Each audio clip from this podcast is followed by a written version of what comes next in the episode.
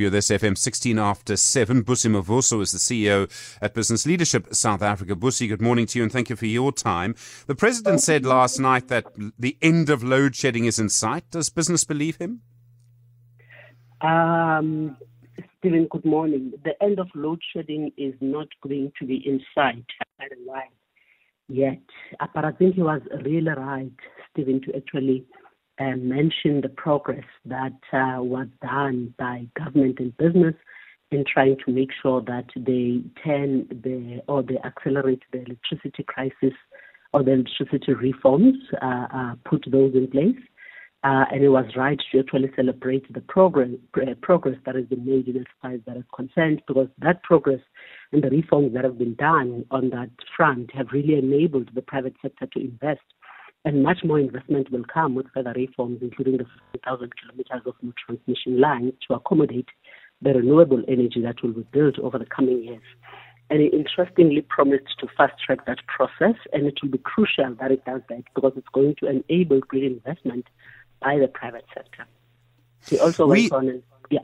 Go, uh, sorry to interrupt. Okay, uh, just the issues around logistics. I mean, we've spoken about electricity. Transnet's still a big issue, railways and the ports. Um, we've heard from some experts to say things are improving. Is business seeing that yet?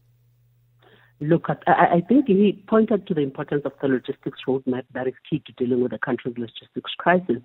And it was important that it actually affirms that plan because the country's transport logistics you know, issue uh, uh, is a real one. I think the mining Indaba is, is that was a big topic on there. So there is progress. There is progress in that you have an executive team now, you know, in the form of the acting CEO who gets it. You know, you have an, an executive team and a board who actually understands and has actually um, um, committed to the plan that has actually been put in place. And, and, and as I'm saying, this is the plan that represents the best thinking on how to improve our logistics performance. But Stephen, when you look at it on both the energy and transport fronts, much more could have been done by now, you know, and the president knows very well that the progress has been minimal because of the resistance from some of his uh, uh, people in government who are currently frustrating the process.